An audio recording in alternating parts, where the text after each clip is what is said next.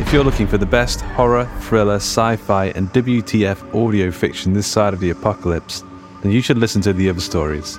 With over 500 stories on the podcast feed already and new stories dropping every single Monday morning, The Other Stories is your new best friend.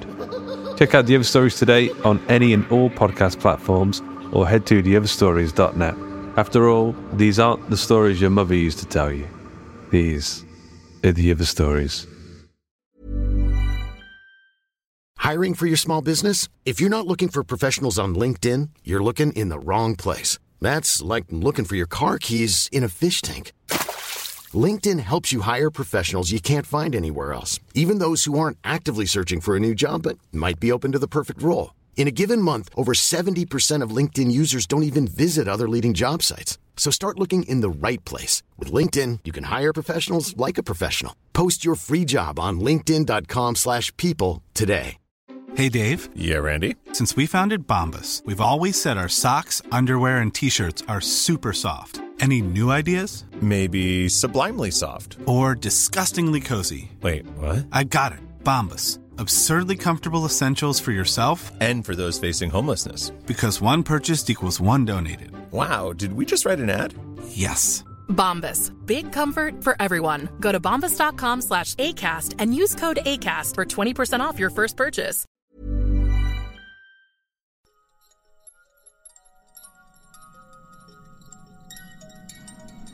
Hang on to your balls. It's time for the Horror Hangout Podcast.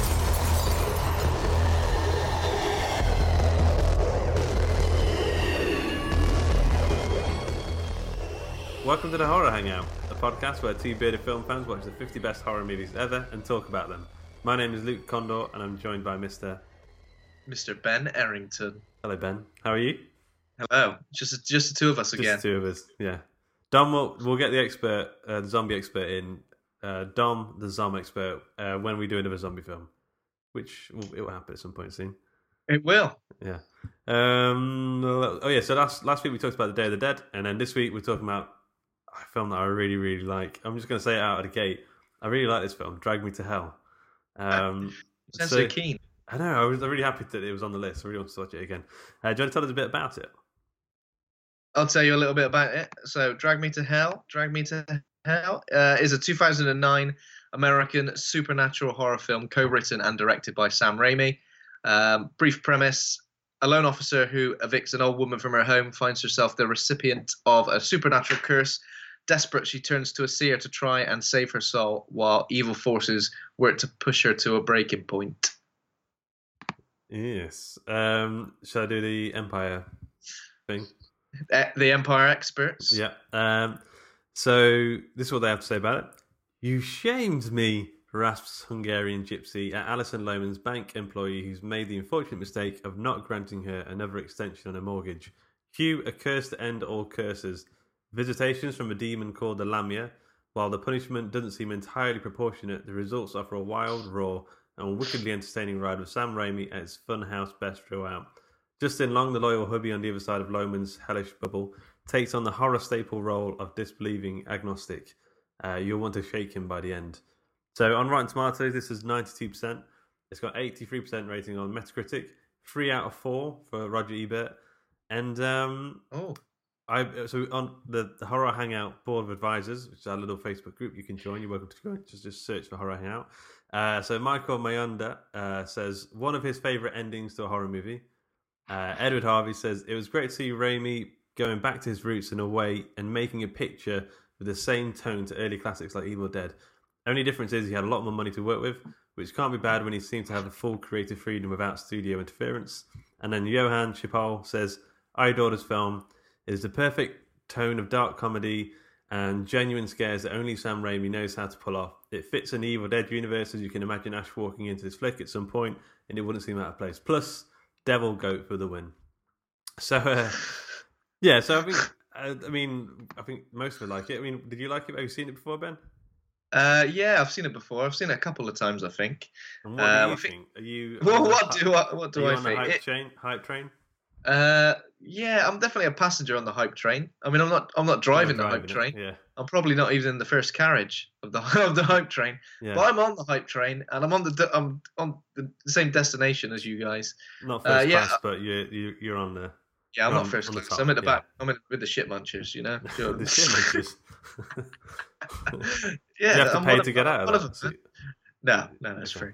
Okay. Uh, yeah, I I mean, it is it is utterly utterly ridiculous. It's like relentless, Yeah. ridiculous, horrible, uh, hilarious, disgusting. Uh, it's just it's just one of those. It doesn't seem to like give up. Like some Yeah, films, yeah. there's, like a little bit of a lull in the either the scares or the horror or just the, the, the just the. It's just it just doesn't give give in, does it? It's kind of like no. scene to scene to scene to scene. There's more and more and more, and you think, where else can they go with this? And every single situation that the, the main character ends up in, you're just like, oh no, something absolutely terrible. is Absolutely gonna gross is going to happen. Like it's always something Yeah. really gross. Going to visit her boyfriend's parents, uh, just working, and I just think every single thing, Yeah. something absolutely terrible is going to happen. There were a few things, even though I've seen it a couple of times, there are a few things I kind of forgot about, and uh, Me too. I've seen it like four, five times already, and I still jumped at a few of the bit, and still went, "Oh, that's gross." So in terms of, in terms of like jump scares, I mean, there are a lot. yeah. but I mean, it is kind of constant, but it doesn't feel too cheap. It kind of just feels like it's part of it, and you just think, "Oh, what's going to happen next?" Whereas with other films, they kind of like throw in a jump scare, and you feel like Yeah. you feel like che- it's a cheap jump scare, and you don't feel like it's a, a genuine one at all. There are a lot of decent, good jump scares in this, where you get one jump scare, and then you get a couple more here, and then one. It's like jazz jump scares, isn't it? Yeah. You're gonna get like one. Ba ba ba ba ba. Squid- Well, ow, I don't- Ah. That's Uh, very much what it yeah. is. Like I couldn't predict. Like you, you have a jump scare in like a modern horror film, You can and you know you can tell fact, exactly know, when it's going to happen. you can Or- tell when it's going to happen, but you know another one isn't going to come up for a little while. Yeah. You know that you've had a jump scare, you've got a few, you've got a few minutes of respite. With this Yeah. one, you just get jump scared, then another one, yeah, then like yeah. a little go, oh, one, two, three. Oh, gee, fuck, ah, ah. I was thinking Just about that. I think like because most horror films sort of take themselves uh, sort of semi seriously. I feel like the jump scares, if they have implored jump scares, just like loud noises and and uh, a quick camera turn. Um, I feel like it does seem cheap, but because this feels like you're on a roller coaster, like it's almost like you're having fun with the little jumps and, and turns and twists that, that are going on. You kind of like laugh along with the jump scares. Yeah, yeah, you do. Yeah, I think it's not a, it's not a usual reaction to a jump scare. I think a usual reaction to a jump scare is like, oh god, they got me. Oh damn you. yeah, But with this, you kind of like, oh god, Jesus, and you kind of like do go along. You're you are along for the ride. You're invested in it, and because it Yeah. is Sam Raimi, you kind of know that he's just having. He's probably having the time of his life when he was when he was making this. He's just like, yeah, chuckle this in.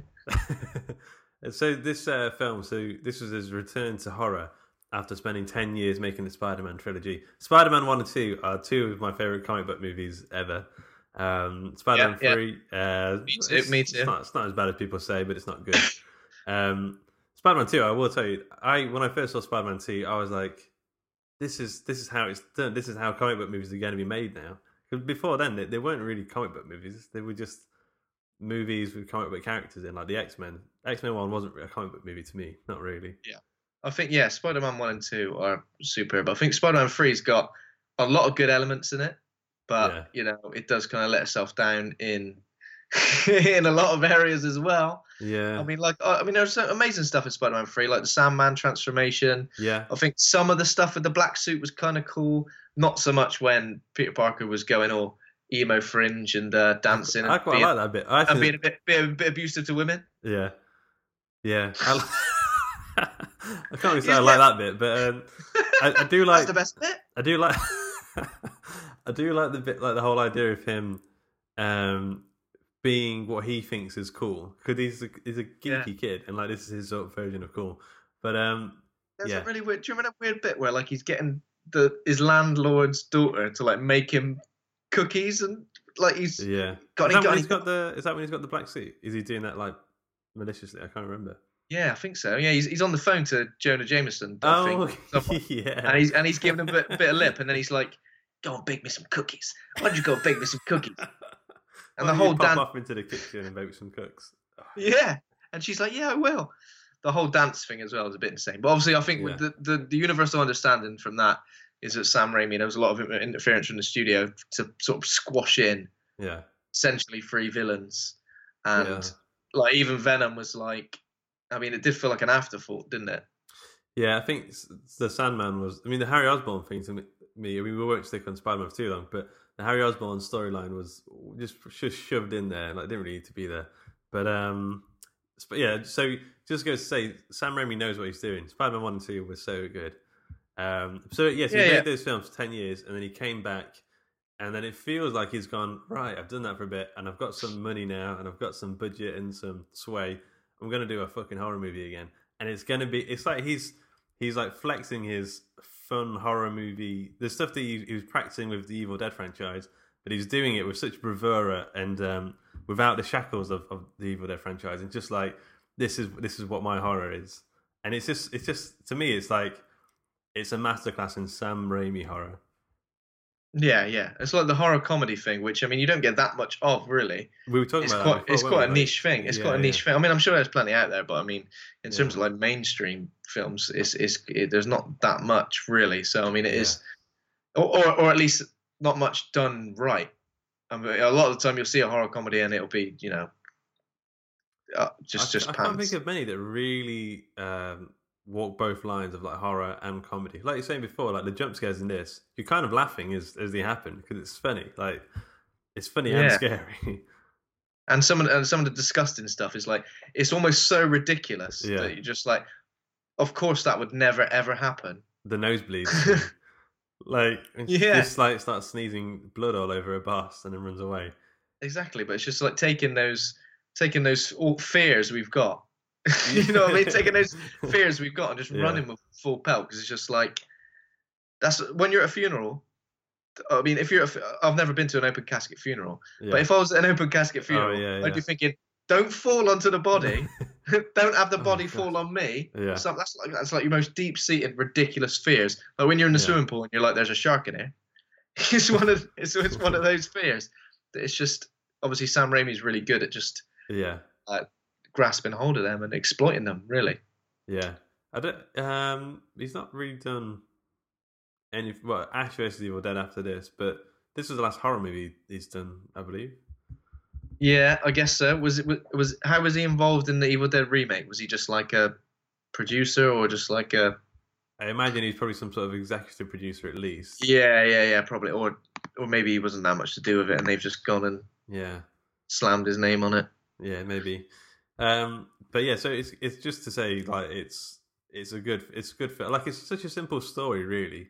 Like a woman gets the gypsy curse, kind of like an old fashioned story, but it's just told with such like like panache. It's it's amazing. Uh, so Yeah. just to um, get more into the story, then. So the the key players in the story, you've got Alison Lohman playing Christine Brown, who's uh, sort of a, a, a from the country. Uh, she's lives in the city now, and she's a bank loan manager. She's the kind of person who wants to improve in life. Wants to. I think she's got a bit of like an inferiority complex. She doesn't want to remain that little girl from the country. She wants to speak. Like right at the first scene, we see her see her driving, and she's practicing her pronunciation. Um, so she's trying to like improve herself and, and become better. And um, and then you've got Justin Long who who plays her fiance or boyfriend. I think it might just be boyfriend. Um, Clay Dalton. Justin Long's great in most things. yeah, yeah. But then he, he's he's good in horror as well, isn't he? He's just Yeah. got he's just got one of those such a reactive face. Yeah, Like he does the he does the absolutely shocked and in horror face. yeah, Better like just this look in his eyes where he's just like absolutely scared shitless. I think there I don't I can't think there are many sort of like There's moments in this where like, so he's genuinely terrified in this. Like I'm thinking like the last scene when he's got the same facial expression he had when he got uh, a spanner to the balls in dodgeball. like, he's got the same like teary eyes. it's the same feeling. yeah. If you could dodge a wrench, you could dodge a ball. If you could dodge a gypsy curse, Yeah. you could dodge a ball. Oh, Patches O'Houlihan. That's such a good film as well. Uncanny. Yeah. Uh, and then you've got uh, Miss Sil- Mrs. Sylvia Gan- Garnush, who's a Hungarian gypsy, um, who plays the curse. And then who? So you've got the uh, the medium. So there's Ram Josh, who is uh, like the level one medium. He's like the one who says who who he's quite good at talking spirits and stuff, but he just doesn't know that much. And then you got level two, which uh, I think her name is Sandina. Um, Yeah. So we see her. She, we see her in the prologue. Don't we? yeah, that's right. Yeah, prologue and the sort of more towards the climax, and then just to, just to sort of lay the scene in Christine's work. So in her bank, there's Jim Jacks, her boss, and then there's uh, Stu Rubin, who is like this crafty uh, ass weasel sort of guy, he's crafty. He is Yeah, ever so yeah. crafty. who's um who wants to Ass, steal the job. ass weasel. I imagine that's the that's the kind of insult that she would she would say is an ass weasel. Um, Yeah. Okay, so uh, the story itself. So open, yeah. There's a prologue scene. In fact, I would say it opens with this title sequence that reminded me of The Devil Rides Out. Do you know what I mean? Because it had all like the Yeah, yeah, really yeah, old school illustrations and a similar sort of um, dramatic sort of orchestral music. Um, and it also it pretty much tells you exactly what's going to happen in the film in those illustrations. It says three days, and then this woman, then you're going to get dragged to hell. Like, Yeah. it and it gives you exactly what's going to happen in the entire plot just in those in those illustrations. But then we we open with um uh Sandina, uh, I think it's like the seventies or something, and then there's this family and they've got a boy and he's he's uh needs an exorcist or something. He's been seeing demons or something like that, and um they take him to see Sandina. This like I'm trying to remember the first time I watched this, I had no idea what to expect, and then I was actually quite scared at this opening prologue. It's kind of like a haunting little uh, scene. Yeah, yeah, yeah. It was it was done pretty well, wasn't it? I think I think the the opening scene he kind of like set up for what we were what we were to expect. Yeah, yeah, Um, it did feel a bit out of place initially. I didn't remember it. I was a bit like, what's what's this bit? I didn't. yeah, It's weird. It's weird what you remember of this film, which is essentially just the ridiculous moments. yeah. I'll, I'll tell you about the bit I remember most. It's not too far into the film, uh, but um, so she fails basically. Sandina, if she fails to save this boy. Um, he, he gets like picked up and, and drops onto this floor, and then hell opens up beneath him and, and drags him away. And then it and then it cuts to the the titles with like that ah, orchestral. Well, what, what did she say? What, what's what's the sorry? What's the woman's name? The uh, the- Sandina, I think. Sandina. Yeah. She says she knows from that from that moment. She knows we will meet again. Yeah, Spirit. yeah. How does she know? How does she know? I don't know. She's good. She's good like that. Yeah. Um, and then we cut to the modern day, uh, present day. We've got Christine. She's, like I said, refining her enun- enunciation. She's on her way to a job. Uh, we find this is what I, I really like about the story. It's it's so um, it's economic in the way it's told. Like you know exactly who the main character is. You know exactly what she wants because there's an assistant manager position available. We know she's the kind of person who wants to better herself. She just looks at the assistant manager empty desk, and we know that that's the goal. And then That's the thing. Like I thought, I thought immediately that, that that was that was all you needed. She looks at that. It's a close up of the empty desk with Yeah. the assistant manager's thing. You didn't need someone to walk walk past and go, "Hey, you got your eye on the old assistant manager's job." Do you know what I Yeah, mean? yeah. That, but you can imagine that. It was just it's just so so economic in the way it sort of sets her up as a, as a character. And then she talks to her boss. Her boss says the job's between you and Stu, uh, this new guy. Um. But she she wants to yeah the ass weasel. Um, but he wants to see her um, be a little bit more cutthroat uh, because he feels like that'd be good for the assistant manager job. Uh, so then we have the introduction of Garnouche, and she's doing that finger tap thing, and like instantly she looks like pretty horrific. She's got like the Yeah. manky teeth. She's got the she's got the teeth. Yeah, yeah. So she's got fake. She's got you know pretty pretty nasty fingernails, pretty Mm. nasty skin, a pretty dodgy old uh, eye. oh yeah, yeah. And that's uh, that's when life started going wrong for her because she said something about how she can't keep up the payments for her house because her eye, for the illness, for the sickness in her eye. Uh, so she's she's basically she's had two extensions on a loan or something on a mortgage, and she's going to get kicked out of the house. And Christine's like, "Don't worry, I'll see what I can do." And um, at this moment, Christine's given the choice. She can either do the right thing and extend this woman's loan and uh, you know keep her in a house, or she could act upon her pre- pre- already well established need to um, get this promotion, and she takes that and she denies the loan, and then that's pretty much where where she goes wrong. That damns her to hell. It's like it's not. I don't think it's the right uh, punishment for denying someone alone. Like, Yeah, I think it's almost it's it's almost the moment where she because because yeah she damns her to hell because she gets down on her hand gets down on her knees and sort of begs yeah, and then she still says no. Well, she pulls away that she says no, and then that's I think that's that's the uh, straw that broke, broke the camel's the gypsy's back when she Yeah. says when she says uh, you shamed me. I got down on my hands and yeah. knees. I'm You respectful. shamed me. Yeah, That's not on. You know. D- deny deny me a bank loan, deny me an extension on that. But if I get down on my hands and knees, you better say yes. Otherwise, you're gonna have hell to pay.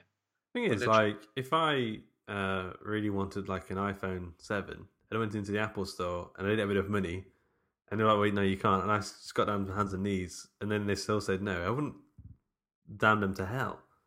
But that's you, Luke. That's that's you. yeah, You're not you're not a Romanian gypsy with uh, with a history of these, things. She's probably damned many people to hell. She had a dodgy eye as well. I mean, if you had a dodgy eye, they'd probably give you the iPhone Seven. They'd say, they go, look, mate, Yeah. come on, you need some cheering. You need some cheering up. So she's uh she's basically pissed off this uh Miss Garnush, uh, and then I don't think she's really done anything that wrong really here. It's it's it's out of hands really to a degree. Uh, but then she gets in the car and, and she's about to go home, and it's night, and it's dark, and it's in the garage. And then she turns her head around, and Miss Garnush is in the back seat of the car. And then, Classic. and then this is a pretty awesome like fight scene.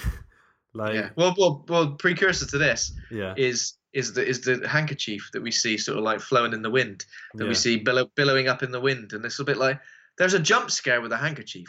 You know what I mean? I mean that. yeah, that's, yeah. it's floating around a bit, and then suddenly, bang! It's on the windscreen, and that that was a, that was a jump scare. yeah, yeah. Have you ever have you ever suffered from a jump scare based on a handkerchief before? Just Not this, your just own. this one time, my, my own. I had a really terrifying handkerchief as a kid, but this is It was, something in, it, was else. in your, it was in your pocket there, and it was always whoa, hey! yeah. Um, and like, there's a fight scene here. She gets a stapler right on the the sick eye, um, and then she's like, it's full on fight scene here. It's So like fight- Mortal, Mortal Kombat. Like this is full on MMA. And she's like, uh, Miss Garner, she's like pulling on her hair and her ear and stuff. And then she ruler, ruler in the mouth. Oh god, yeah. Whew. Jesus, ruler, ruler, right there. So the ruler the ruler turns sideways that way. Oh dear, yeah. Jam your mouth open. And Horrible then she, and she coughs it out, and it shoots into like shoots against the window. It flies out like a projectile. Yeah, I kept thinking during this, like, I kept thinking. I mean, I, it's something I often think. But I kept thinking, could I fight an old woman? Like, if presented with it, would I would I just run or would I try and get away? Could I properly fight an old woman? Like, I don't know if I could. Uh, if I she mean, was not- like trying to pull like my, my face and stuff, uh, I mean, and if she's in your car, I think you've got a right to like punch her face off, knock her head off. That'd be weird. Though. I, mean, I would feel a bit bad about it. Not, yeah, I just feel a bit strange beating up a woman. I mean, I, I jam a ruler in her, in her mouth without without any yeah, uh, staple. Yeah, she's stapling her in, in the head like pretty pretty soon. yeah. The fight's the fight's only a few seconds in, and already She's- staples are going. in That the that head. is a good point. She does escalate quite quickly. Like I would, I probably wouldn't go straight to the staple in the eye. No. I mean, uh, punches and stuff. You know, it's fair, fair dues. A stapler in the eye is is and a ruler in the throat. like she's trying to kill her. Like she's trying to kill the woman at that point. Um, exactly. She's, cr- stationary crazy. And then we have th- Station- this is the uh, the bit that's uh, that like always sticks with me. So she drives forward in the car. She can't see what she's doing. She puts the seatbelt on, and then Miss she hits the, the car in front, and Miss Garnish flies forward, slams her mouth into the uh, into the dashboard, and all her dentures shatter. And then her, as, as like as part of her revenge, she starts gumming her. Like Miss Miss Garner, like she jumps over, and like her, the entire bottom half of um uh Christine's face is in Miss Garnish's mouth. It's disgusting. Like just that whole idea, like all the saliva, the saliva, strings of saliva like falling away and stuff. It's just gross. I quite like that bit. oh god. it, it was horrible, wasn't it? It was a bit Yeah. like initially I was like, "What is happening?" Gumming her, gumming her, sucking her whole half of her face. yeah. This this part of her face in an old woman's mouth. I mean, then I'd probably start stapling her in the face Yeah, yeah. if, if I ended up like that. I would say so. A lot of this film, I I seem, I think, is about stuff going in and out of mouths. Like that seems to happen. That's like a very common recurring theme in this. Yeah, but but again, that's that, I think that's Sam Raimi just really trying to focus on some of our deep-seated fears, which is, yeah, I mean, we don't want stuff in our mouths. I mean, No. we want some stuff in our mouths, but you know, most stuff we don't want in our mouths. Yeah, yeah, or, or or coming out of our mouths. You know what I mean? That's that's all these deep seated fears of Yeah. horrible. You see someone disgusting, probably one of the first things you're gonna be thinking is, I don't want it anywhere near me. Secondly, I don't want it in my mouth. Yeah, yeah. Well, that's that's my way of thinking anyway. I don't know about you. Luke. no, actually, a lot of things. I think I really want that in my mouth right now. Get it in and around my mouth. um, so anyway, so the fight ends with um, Christine locks her out of the car. She's like, "I won, bitch! I won!" Because Christine's pretty, a bit of a badass actually. Uh, she gets all country on her, but then uh, there's a bit of a scuffle, and then um, Garnush takes the button from uh, Christine's coat, curses it, and then gives it back to her, and then she disappears. So Christine like um, passes out for a little bit, I imagine, and then um, Garnish is gone. But the curse has been set; it's happened now. the curse on the button. Yeah, Anything but the button. yeah. Um, so then the police come, they take her details, and then uh, her boyfriend Justin Long comes and picks her up, and then they go for a little walk, and she feels really bad about something. She feels like something's wrong. Already. She knows something wrong, and then they go past a uh, a a, psych, a medium psychic reading sort of place, and she goes, "I want my I want my fortune read," and then they go in and they see what's his name again, um, Ram Jas, Ram Jas, Ram, Ramjas, yeah. So he's a young psychic.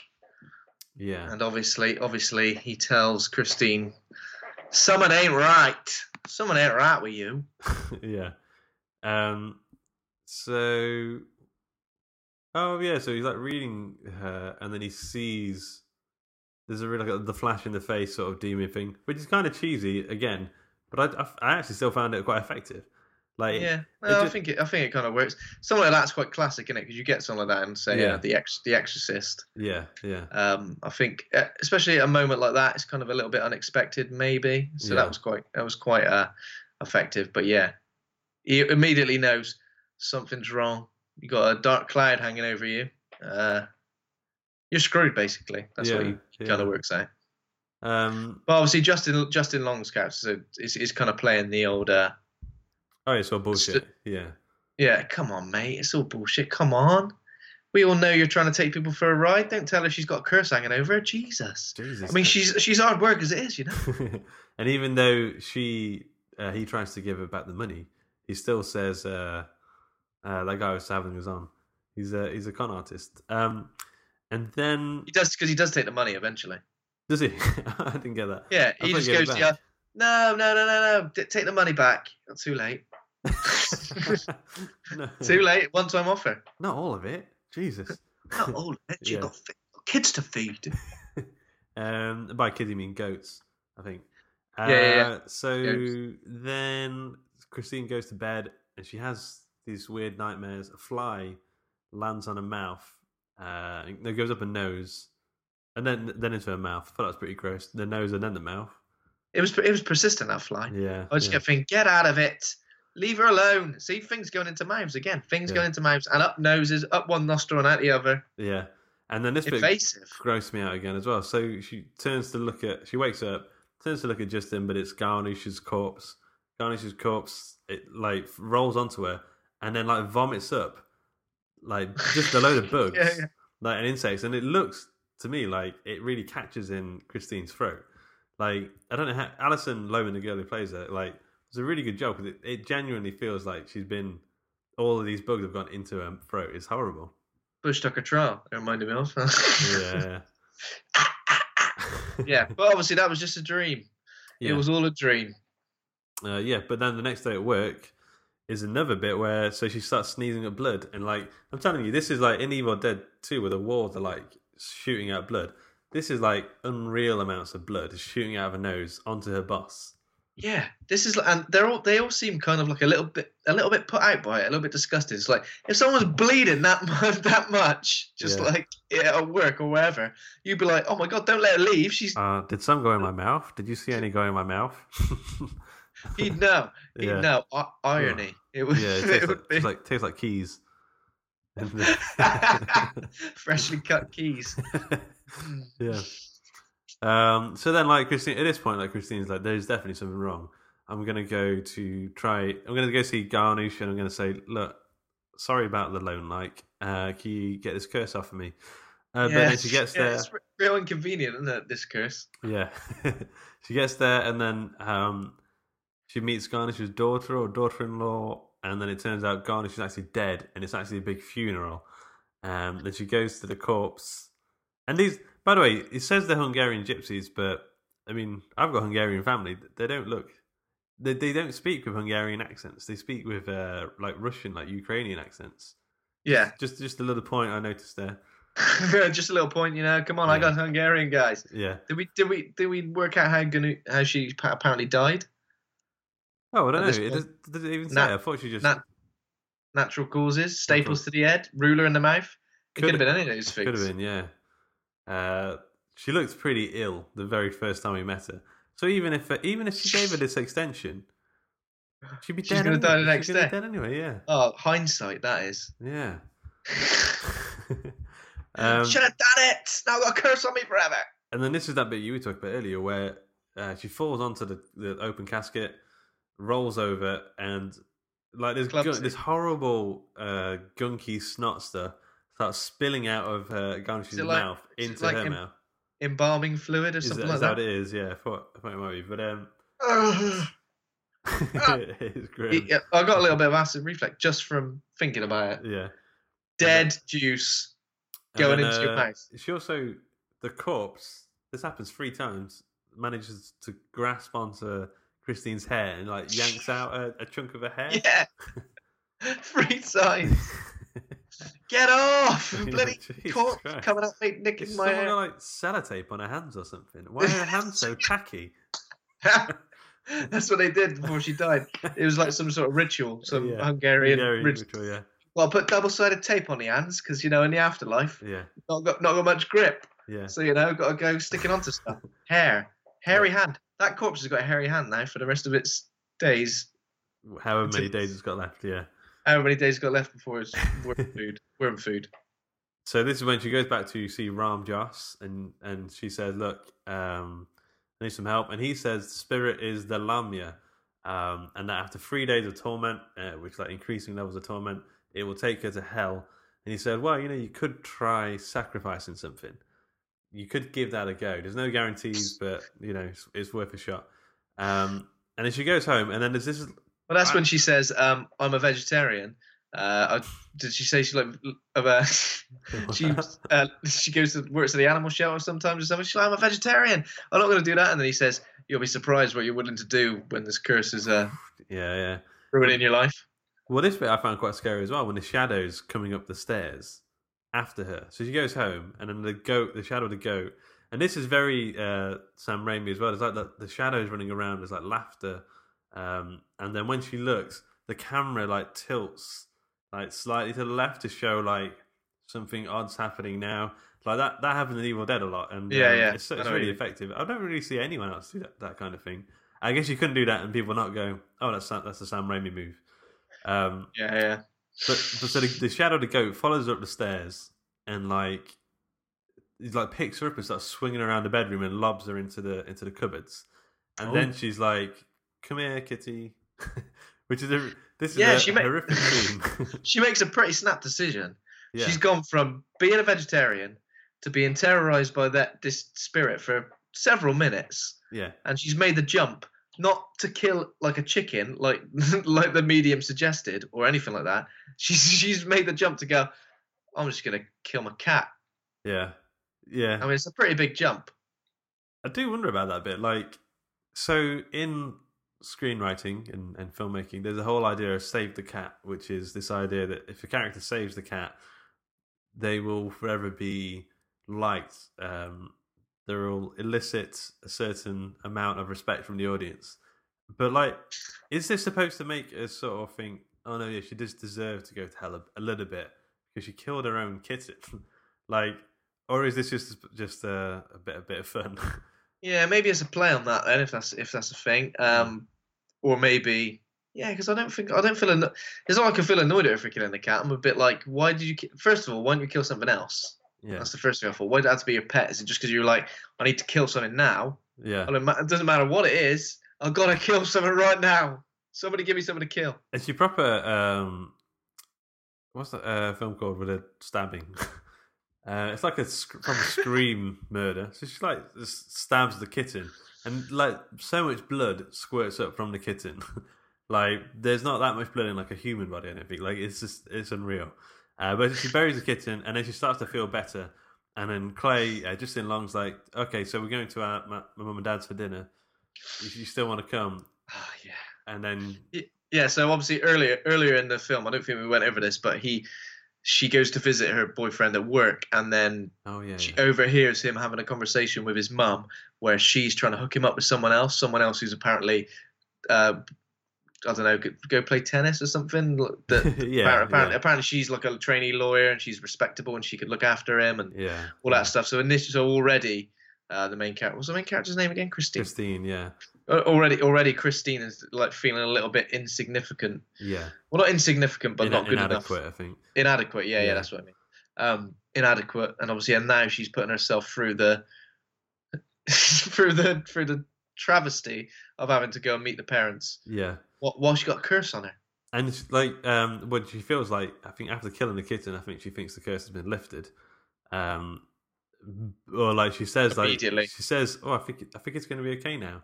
We're going to be fine." But then she goes to the dinner, and it does seem to be okay for a while. And we've all been in that situation where you go to the other the partner's parents, and it is like a ridiculously sort of stressful. You're trying to be on your best behavior and stuff, and then she sees. Um, I'll tell you, what, I do want to talk about this one bit for a second because I think this is an amazing little scene where Ready to pop the question? The jewelers at BlueNile.com have got sparkle down to a science with beautiful lab grown diamonds worthy of your most brilliant moments. Their lab grown diamonds are independently graded and guaranteed identical to natural diamonds, and they're ready to ship to your door. Go to BlueNile.com and use promo code LISTEN to get $50 off your purchase of $500 or more. That's code LISTEN at BlueNile.com for $50 off. BlueNile.com code LISTEN. I'm Sandra, and I'm just the professional your small business was looking for. But you didn't hire me because you didn't use LinkedIn jobs. LinkedIn has professionals you can't find anywhere else, including those who aren't actively looking for a new job but might be open to the perfect role, like me. In a given month, over 70% of LinkedIn users don't visit other leading job sites. So if you're not looking on LinkedIn, you'll miss out on great candidates like Sandra. Start hiring professionals like a professional. Post your free job on linkedin.com/people today. Hey there, it's Michelle Norris. I'm host of a podcast called Your Mama's Kitchen. When I travel, I'm usually looking for a way to find a taste of home when I'm not at home. And one of the things I love to do when I am at home is entertain. And Airbnb allows me to do that. When I was in California recently, I rented a house that had a great kitchen. And when we were sitting around the table, we're all thinking, we're in someone else's house. Someone could be in all of our homes as well. If you have a home, but you're not always at home, you have an Airbnb. Your home might be worth more than you think. Find out how much at airbnb.com/slash host. they talk about the cat at the house, and then she goes, "Oh, I used to have a cat," and then Yeah, just, yeah, just in yeah. long says, "Have you have a cat?" And she just looks at him with such a like a, well, I don't know, maybe, like, she, Yeah. like I can't really describe it. but, Like she, He just says, "Well, they just come and go, don't they?" it's like the way she looks is like, yeah. I do have a cat. like she just like it's such a well like, Have a cat, I do. like it's such a well like little performed like little comedy routine. I just I just love that bit. Um, and I think it just it just shows like how good um uh Alison Lohman is in, in this film. So I was thinking, I was thinking about this. Sorry to jump jump Yeah, ahead, yeah. but Alice, Alison Lohman, um, has she been in much since this? Because this was I've, two I've never I don't know what she's been in before, and I don't know what she's been in after this. Because after this, she's only been in a few. In like she, it was six years until she was in something else. um, Yeah. something called the Vatican Tapes, and she's in she's in a film called Officer Downe, which I think is directed by Clown from Slipknot. Really? Maybe I've completely completely imagined that. Yeah, yeah. It's it's directed by Shawn uh, I think that's how you say his name, but that's that's Yeah. Clown Clown from Slipknot. Yeah, yeah. Um, so yeah, she's in that. Um, I don't think that's out yet. That's that's just kind of a shame. Like without, Yeah. if I can't imagine anyone else being in this role and doing this because he's essentially playing the Ash role, uh, but a little bit more of a human. Um, Hmm. But she did it so well in this. Like she has the attitude, she has like the comedy chops, and she's like believable all the way through. Well, the Ash role, but maybe the Ash role from the original Evil Dead. Yeah, yeah, yeah. Whereas, yeah, pretty you see the human side of him a lot in in sort of like the first three quarters probably of Evil Dead Yeah, yeah. before he starts before he starts kind of kicking ass. But yeah, oh, so, yeah, yeah. it's strange. It's strange because this could be like a career-defining role, really, when you think about it for somebody. Um, but yeah, it's a shame she's not been in much since. Don't really know why. Yeah. Well. She's in hell. That- She's, Oh yeah, Yeah. So Spoiler. uh, okay, so um, so she goes to the, so she's at the dinner party. She's doing quite well. Like we're rooting for her. Like she's doing quite well. And all of a sudden she starts to uh, her cake starts to move, and then there's uh, Miss Garnish's bad eye is in the cake looking at her, and then she stabs it, and then it squirts a load of eye juice on her eye gunk, um, and then she starts coughing. She coughs up a fly, and then they all think that the cake that she made them all is full of fly eggs or something. Um, and then she starts screaming at the door uh, because she thinks the uh, the lamia is at the door for it. And then so basically it doesn't end well at this dinner. come on, coming out to play. Come on, I've had enough of you. and then And that's when Justin Long just goes, "Look, there's no, nothing there. God's sake, you're making a fool of yourself." yeah, bless her. But then Justin does choose her. Like um, her mum's his mum says as she runs away, like screaming and crying. His mum says something along the lines of. Um, leave her, she's not well. And then he says, she needs me, and then follows her. Um, so I think we get the idea that he's going to be with her through fucking Finn anyway. Um, Yeah, because he's like, even though he doesn't necessarily believe this curse thing, he's still like there for her, isn't he? He's still Yeah. like, um, he's still like supporting her. I mean, at one point, uh, well, we'll come to this, but at one point he kind of just goes, "Is the curse gone?"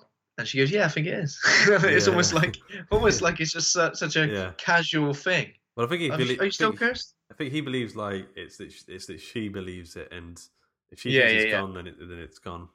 Um, I think she's just being a bit superstitious or something. Yeah. But then this is the ultimate act of uh, his support now because she goes to Rham Jas a third time and he says, "Look, I- I'm I'm good, but I'm not that good. You need to go see uh, San Dena, who is the, the person from the start of the film who's already battled the Lamia before.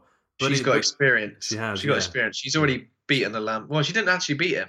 No, She she, got experience witnessing the Lamia drag someone to hell. she's got a. This is a grudge match. Uh, she's she's been developing her skills. You know, she's get her XP up, and now she wants to go again. But he did say, but this is going to cost you ten grand to do this. Um, she, I think she makes she sells a load of stuff, but then Justin Long says, "I'll pay for it. I'll pay What's- ten grand." What does it cost? Ten grand. San Dena costs because it puts her life at risk when she does this kind of thing. She demands ten thousand dollars. Doesn't seem like a lot, really, for what, you, what you're going to be sacrificing.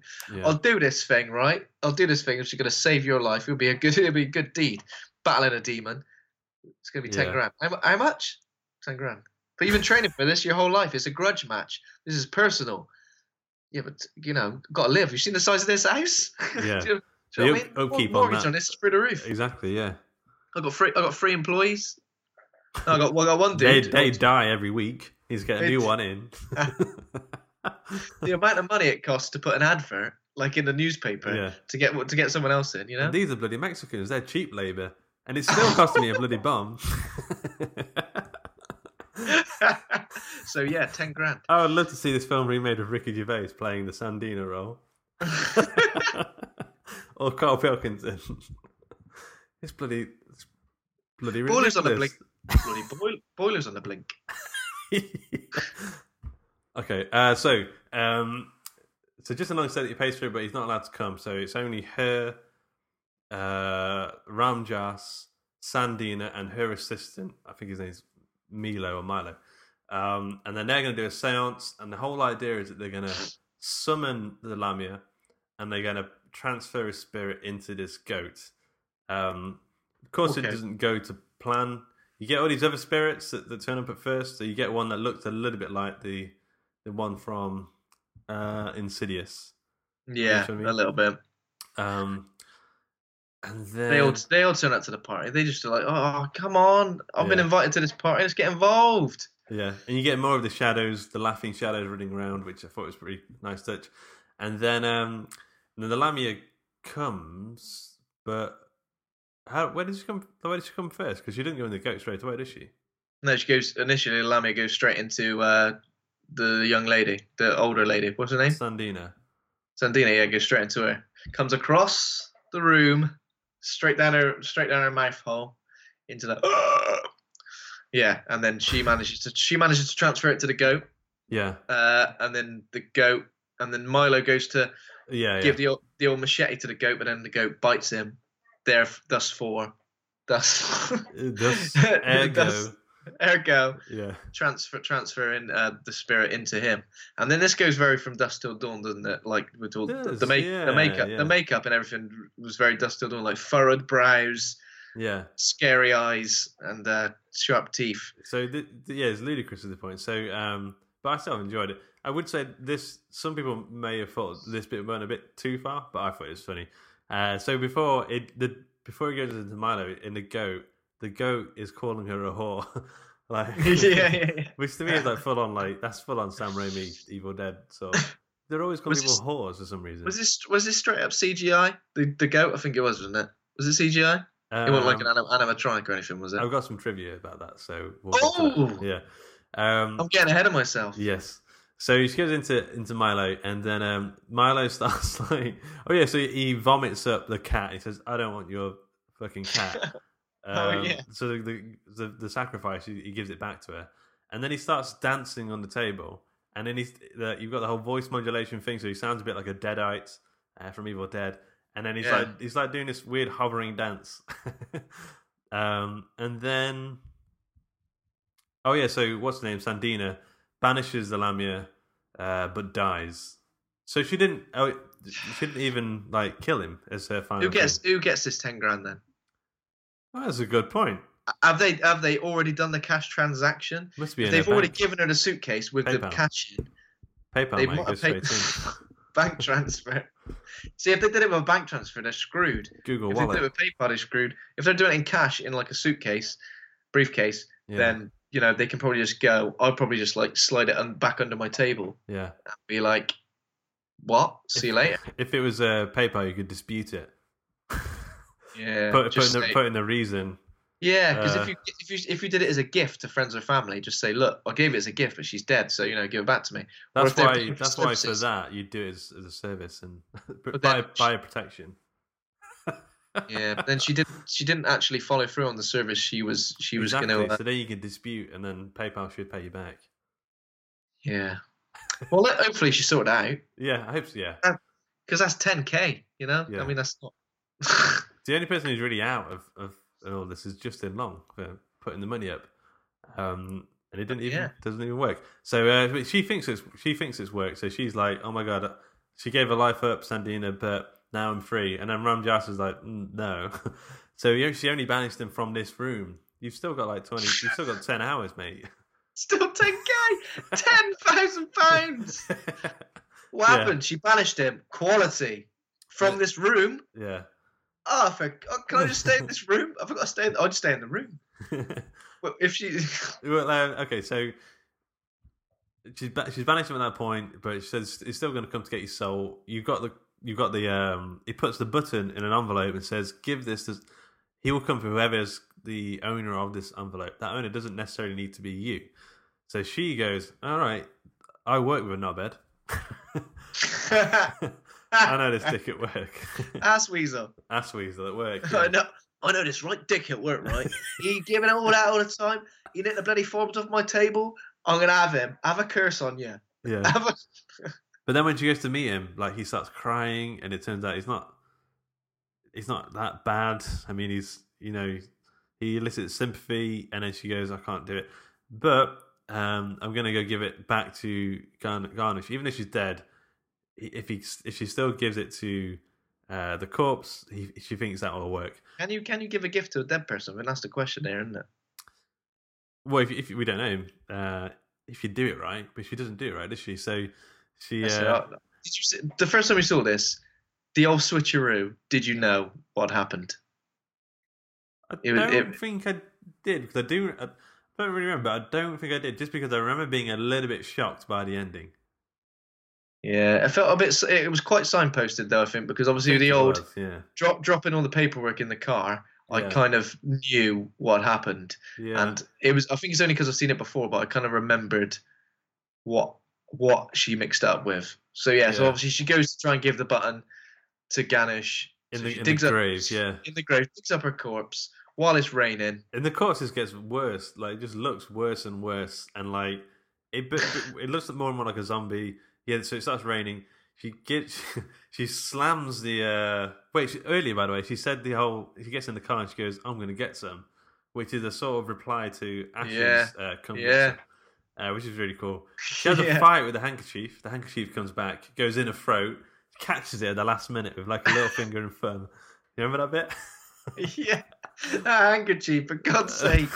Just throw it away, Jesus. and uh, catches it, pulls it out, um, and then rips it up. And then she goes to the grave, digs her shovel into Garnish's mouth, wrenches it over, literally wrenches the mouth open, shoves the coin in, kicks the um, kicks the jaw shut. And then you think you think That's desecrate. That's desecrating a grave. That's uh, Yeah. desecrating a desecrating a corpse. You'd be I mean, surprised at what a person will do under uh, these circumstances. These are all things that she'd uh, she'd she'd do some serious jail time for. Yeah, yeah. uh, and And, the- and murdered a cat. She murdered a cat. Uh, you know, punishment's not not harsh enough, I would say, on, on animal cruelty. Uh, No. So she wouldn't have gone too bad there. Um, but uh, so she tries to get away. The corpse, for some reason, so there's like the grave fills with water. The corpse grabs another load of hair. Um, the sticky hands up again. the- the sticky hands up with sellotape hands and she's just like, She's in the uh, what's the gang called from uh, Home Alone? "Ah, sticky bandit. Sticky Bandits. it's in the Sticky Bandits. She's not Bandits. tribe. honorary member of the Sticky Bandits. uh, So this Sticky Bandit. is, she make, is she making some sort of wig of Christine or something? Like she wants loads. She wants loads of that. Barnet. that that fatch. Um, so then, uh, so then the sun rises and she gets out, and it's like, okay, whew, deep breath. You've done it. The- Like the sun is rising. You haven't been taken yet. Everything's going to be okay. You have a hot shower. Justin's waiting for you at the train station. Go buy a coat chill- and have a muffin at Starbucks, whatever. You know, get on with your life. Um, Other coffee franchises are available. yeah. And so she gets there and then she gets on they're on the train platform and then she goes Justin goes, Oh you got a new coat. What happened to the old one? She goes, Well I thought I'd treat myself. She also finds out at this point she's Stu's been fired the ass weasel's been fired. She, she's got a new job waiting for a Monday morning. Life is coming up, Christine. She's been she's been to H and M. She's got a lovely she's got a lovely And- new coat. And it was closed, but they opened it just just for her to get that coat. Yeah, because he she's got a special she's got a special thing with her boyfriend. That's the way she talks through the window. We're going. It's a really special evening or something. Come on then, closed. yeah. Uh, uh, okay, so right at the end, you think it's going to be okay, and then he goes, "Oh, you got a new coat. That's a shame because I've got the button from your old coat. Our, our envelopes must have got switched up." And then Christine's like, "Oh shit!" like she looks, she got the face on, like you know, you you go and go on holiday, and you're like, "Oh shit, I've left the fucking garage door open," and like, and then she's like stumbles off Shit, the platform. the oven on is full of free turkey. Ah! uh, she stumbles off the platform, lands on the on the tracks, and then Justin Long, who all the way through has been like, "You- "You've been talking not bullshit. I believe you believe it, but it's bullshit to me." And then the hand, the, the hell opens up, drags her away in the most vicious way possible. Like her skin's falling off of her and stuff, and like she's burning away, and the train goes over. Like it's just a a wicked. It ends on his on Justin's face with the whole um, uh, ratchet to the to the bull's face, and then um, and then it cuts to "Drag Me to Hell" the titles again, and then end ends f- film. Such a good ending. It's a good ending, yeah. I mean, how's he going to explain that to anybody? He's not going to be able to, is he? CCTV would they pick that up? They just they just see her go over the tra- over the tracks, wouldn't they? The train. Yeah, It'll look, it'll look like an act of suicide, I believe. yeah, yeah. He's 10k down. Lost his fa- lost his fancy coin. Lost his fancy coin, which is going to be like the the crown jewel in his coin collection. Yeah, his favorite Um, kitten's been sacrificed. Favorite kitten's been destroyed. His mum and uh, dad think his uh, his taste in women is is not savoury. Yeah, the girl, the girl from the tennis club, or the girl he was going to meet at the tennis club, is probably long gone. Long gone. She's probably found someone, someone She's- else. She found a tennis instructor, Dave Johnson. Dave's Johnson. She's found, she's found a tennis instructor. She's cradled his balls, yeah, tennis balls. She's Had a- cradled them, and they've had a moment. and uh, and now his girlfriend's been quite literally dragged to hell yeah. in the in a titular moment of a film that he's starring in. He don't even know. Yeah. Called Drag Me to Hell. I would like to see, uh, you know, like in comedy films where the credits roll and then it cuts to like a little bit of an extra thing at the end. Um, Justin Long going to Ram Josh and asking for a refund. yeah, yeah. I mean, he'd be, he'd be quite within his rights. Yeah. To demand a refund. like you told me uh, she'd be okay, but look, she's she, she went to hell literally. I want my ten grand back. And uh, he, he, I reckon yeah. he'd be like, "Don't take it up with me, mate. Come on, I man. Don't shoot a messenger here. Take it up with uh, what's her name? take it up. With, yeah. Take it up with PayPal. Come on. yeah, yeah. He's uh, he, he doesn't he, like. I imagine he'll go to that office, and it's no longer a, a medium psychic office. It's like uh, just a standard uh, Yeah. letting agency office or something. Yeah, and he's like, uh, "All right, I'll write the name for. I'll write the number of uh, PayPal's customer services down. All right. Is is that a new Rolex? What? No, no, not this thing. This old thing. No, no, no, no. yeah. That They've fur a really fancy hat. Yeah, yeah, that fur coat you're wearing it is. Got a pair of Yeezys on. No, no. Just find them on the side of the street. yeah. And then Justin Long uh, goes to leave, and then he sees Ramjosh getting this like Porsche outside the outside the shop. no, Ramjosh goes, it's, "I'll go get your money. Just stay here. I'll be back in a sec." And then you just hear a car driving away in the distance, he Simpson like- style. What this old thing? What a rust bucket. oh, my, my grandma gave me this. Uh, Just a hand me down. Yeah, she passed away recently and left me ten one, 10,000 big pounds. con, yeah. Oh wow, yeah, that's probably the, the underlying uh, plot here. So It's a long con. He Yeah. jumps in the car with uh, Gar- Garnish is like Garnish in like a corpse. bikini and like a, a fur coat. she looks like absolutely gorgeous as she's like driving away. bikini. bikini.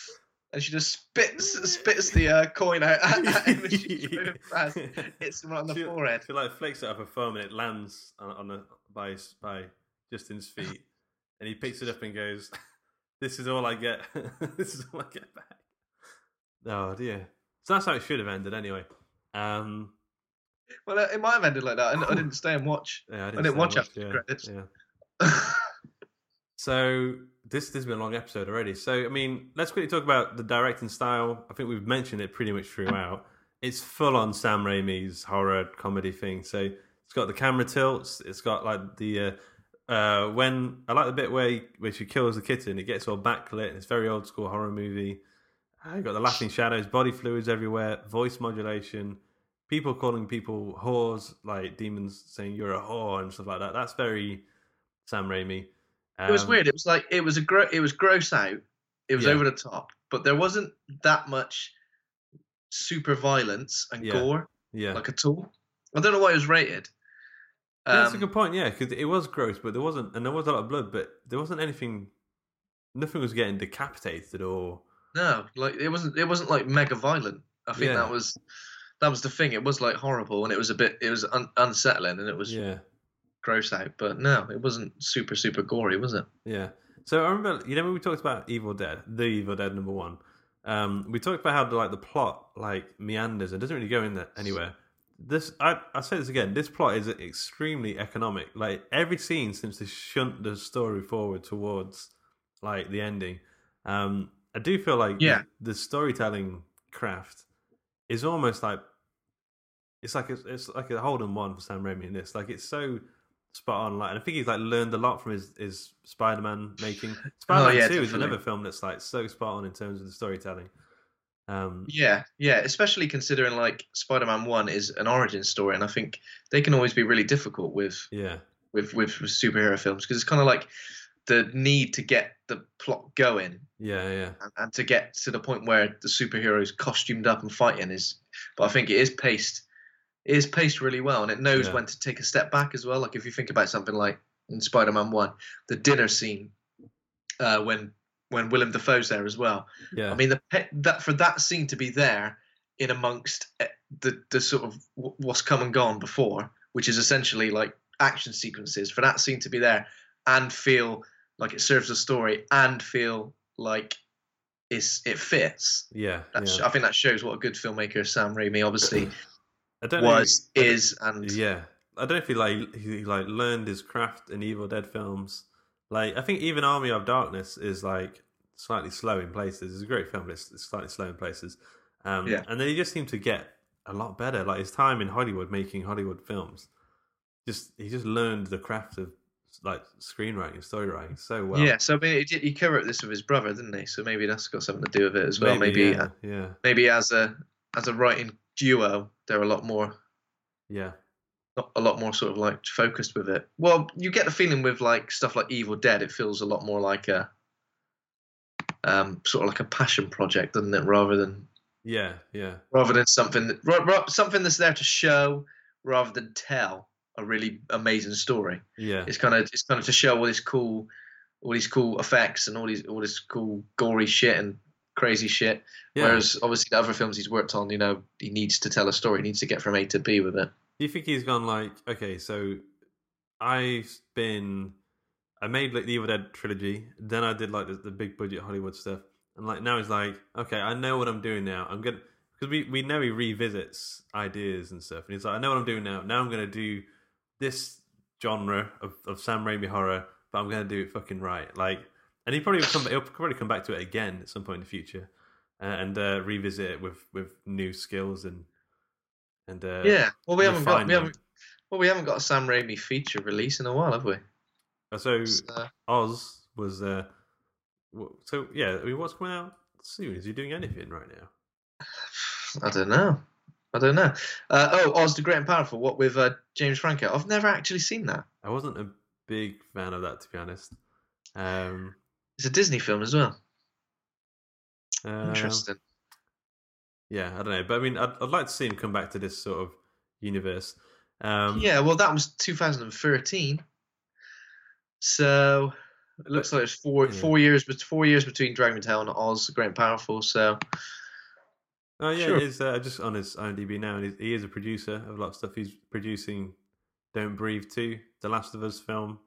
Yeah, I think he was a producer on the first Don't Breathe as Oh, well. Yeah, I didn't, I didn't get that far down. Oh, the Last of Us film. Yeah, uh, Ash vs Evil Dead, the TV series. He was the uh, producer on that. Um, he was the producer of the remake as well, so he, he does a lot of that stuff. Um, yeah, I don't know, but um, I'm not saying I'm not saying he's just at home twiddling his thumbs, but uh, I I remember uh, in the Evil Dead remake, there's um, so the Necronomicon, the Book of the Dead, they're flicking through it, and the Lamia is in the Book of the Dead. So it did feel like they were might, maybe building a Yeah, sort yeah. of connected universe, but then they sort of wrote off the Evil Dead remake and made the TV show. Um, but I felt like I liked the idea that they were sort of connected in a way. I thought it was good. yeah, yeah. I think I think it's definitely believable that they would be connected. Yeah. Um, similar sort of vibe for the films, I guess. Yeah. Let me run a theory by you. So I think this film is actually about um, Christine's um, bulimia.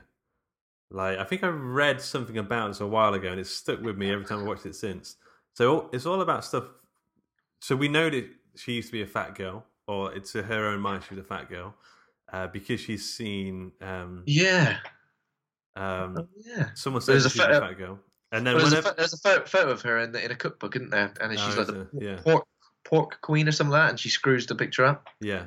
Um, I, I, I so I feel like she's bulimic. bulimic. I feel like it's all about her uh, hard times growing up. So we know her mother was an alcoholic.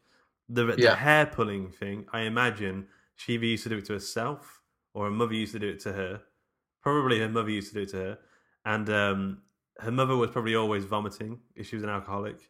Uh, and every time there's food involved, um, if something bad is about to happen, like whenever she sits down to eat, something bad is about to happen, like um, the eye in the cake, um, Yeah. and then she throws up a fly and that kind of stuff, and um, and then uh, there's the whole thing where she eats ice cream when she's uh, depressed and thinks she's going to die. Um, like it just feels to me like uh, there's a, that's a big part of the film that doesn't really get talked about too much. That a lot of it probably is just relevant and thematically relevant to her traumatic childhood that we don't really explore too much. Yeah, interesting theory. I think it definitely makes sense. Um, so almost like a lot of this stuff is sort of like representative of her Yeah, bulimia and her downfall. I wo- I wonder if, like, her in the- downfall. I wonder if in the previous draft they had more of the childhood stuff in there, but just sort of cut it out when they didn't they didn't really need it. It would Yeah. have been more thematically resonant. I don't know. Um, but should we uh, get on with the trivia? Yeah. Are you ready? Yeah. Okay, uh, so the yellow uh, Delta 88, uh, which is on the driveway uh, in the garden, is the same car as the one in the Evil Dead films. Uh, yeah. It, I just I remember the car looking a little bit like that. Yeah, it's exactly. Well, it's apparently to it, apparently it's exactly the same exactly the same car.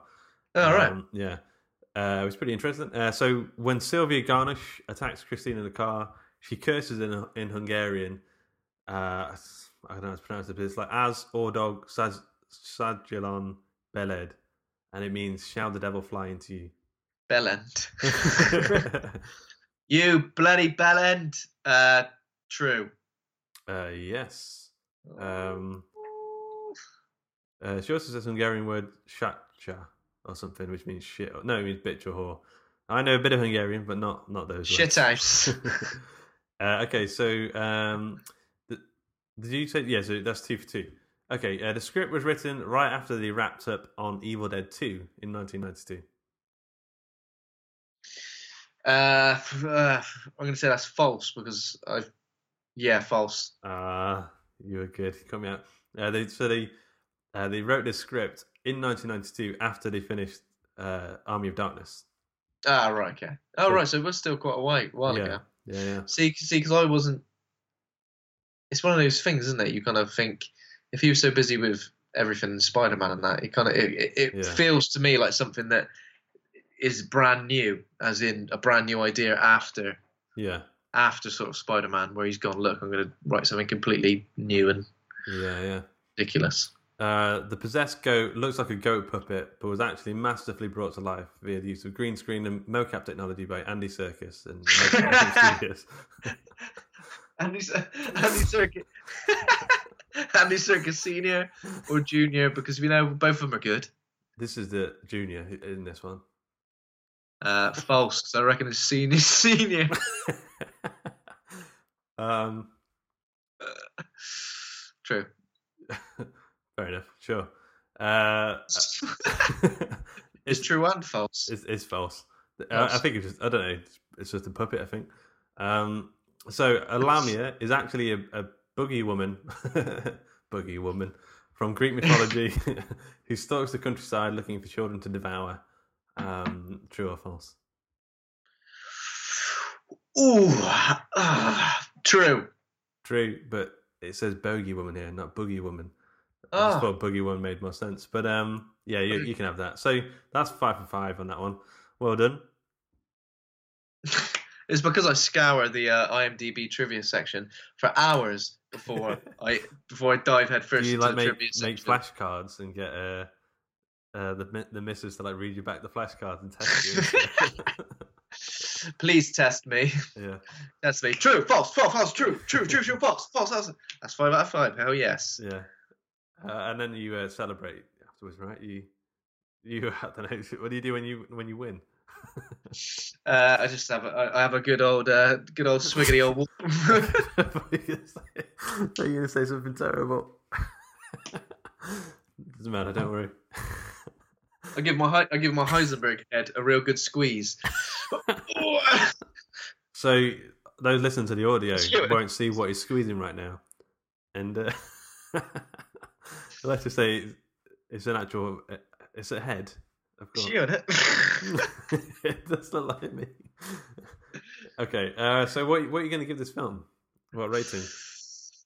Oh, oh. I mean, it's a good time, isn't it? It's a Yeah. good time, and, and and I enjoyed it like uh, as much as I I did like the first couple of times I've seen it. So probably like uh, probably a, a solid B, I believe. Yeah, I'm going to go with uh, an A minus.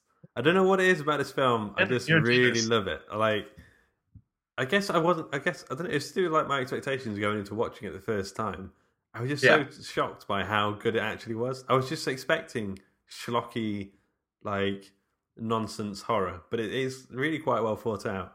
And when I when I look, looked into this sort of underlying stuff, there was the bulimia and, and like these other themes. I kind of feel like there's more to it than than even I'm probably seeing here. Yeah, because I think on the on the surface, it's just like one of those. Like if you discuss it with somebody who's like a casual film fan, Hmm. they would probably just say, "Oh yeah, Drag Me to Hell. Oh yeah, it was it was like it was all right." Do you know what I mean? But I think knowing that it's Sam Raimi and knowing everything that goes into it, and knowing that this is on the off the back of Yeah. the Spider-Man trilogy, knowing everything that came before of Evil Dead, and now obviously the other stuff that you're saying, um, the underlying stuff in it. I mean, it's it is it's a really sort of accomplished horror Yeah, film. I, that's what that's the word for it. I think accomplished. Like when I think of like the production in terms of like the little, just the little bits where like um she gets her arm stuck in right like elbow deep into uh Thingy's throat. Like that terrified me when I first saw it, but it's kind of funny as well. Like I just feel like it's very well put together, accomplished, well thought out horror film. There's just a lot of bits where you just kind of go, "Oh, oh, oh." And I understand, I understand why some people wouldn't like it, and that's fine. But for me, this is a great horror film. Uh, okay, so um, the next week we are watching The Skin I Live In, which is uh, have you seen it before? No, I've not. I've not seen that before. Um, I, I recognise it. I think I maybe may have seen a trailer several years ago. How old is it? Um, I remember watching it like quite a few years ago. Oh, you've seen it. You've seen it already. Yeah, I really, really liked it. Um, it's more arty than I think the ones we've seen so far. More cinema, uh, as in art. It's more arty. It's more cinema. some some would some would say it's film. It's film. It's, it's- yeah, yeah. um, but yeah, it's good. Okay, so uh, so this show is brought to you uh, by the Story Studio, Hawk and Cleaver. Head over to www.hawkandcleaver.com and grab a free book. Also become a patron for early access to episodes, bonus content, heaps of free stuff or at patreon.com forward slash Hawk and Cleaver. Thanks to Kovacs Kalman for our theme music. You absolute legend. You are a star. Thank will- you. Times eight. Was this the eighth? Yeah, eighth episode. Yeah. Thank you, times eight. Uh, thanks to Acast for hosting the show. Thanks to the listeners. If you enjoyed the show, please give us a five star rating and review in iTunes. And remember to hit subscribe. Thank you to my co host Ben for being a real horror dude. This has been a quite a long episode. I feel my throat uh, started to go. Oh, Ooh, oh God! pull the throat. Do some. You need to do some more throat throat exercises. Yeah. Throat singing. Throat singing before bed. Uh, I need a lozenge. So, yeah, I'm to start the recording. Yeah. Bye. Bye.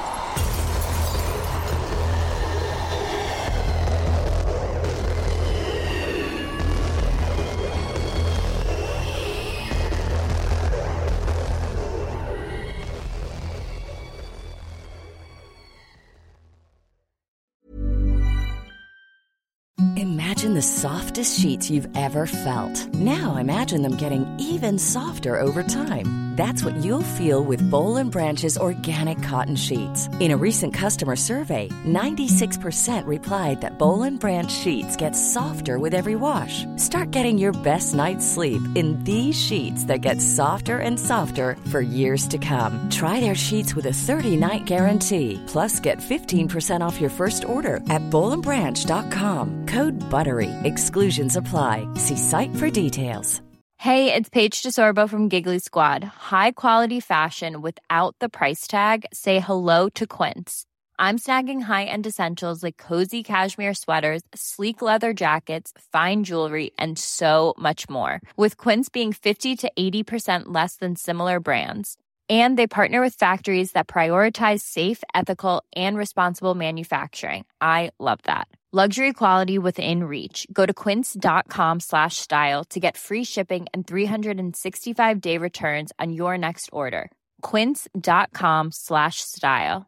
Hey, it's Paige DeSorbo from Giggly Squad. High quality fashion without the price tag. Say hello to Quince. I'm snagging high-end essentials like cozy cashmere sweaters, sleek leather jackets, fine jewelry, and so much more. With Quince being 50 to 80% less than similar brands. And they partner with factories that prioritize safe, ethical, and responsible manufacturing. I love that. Luxury quality within reach. Go to quince.com slash style to get free shipping and 365 day returns on your next order. Quince.com slash style.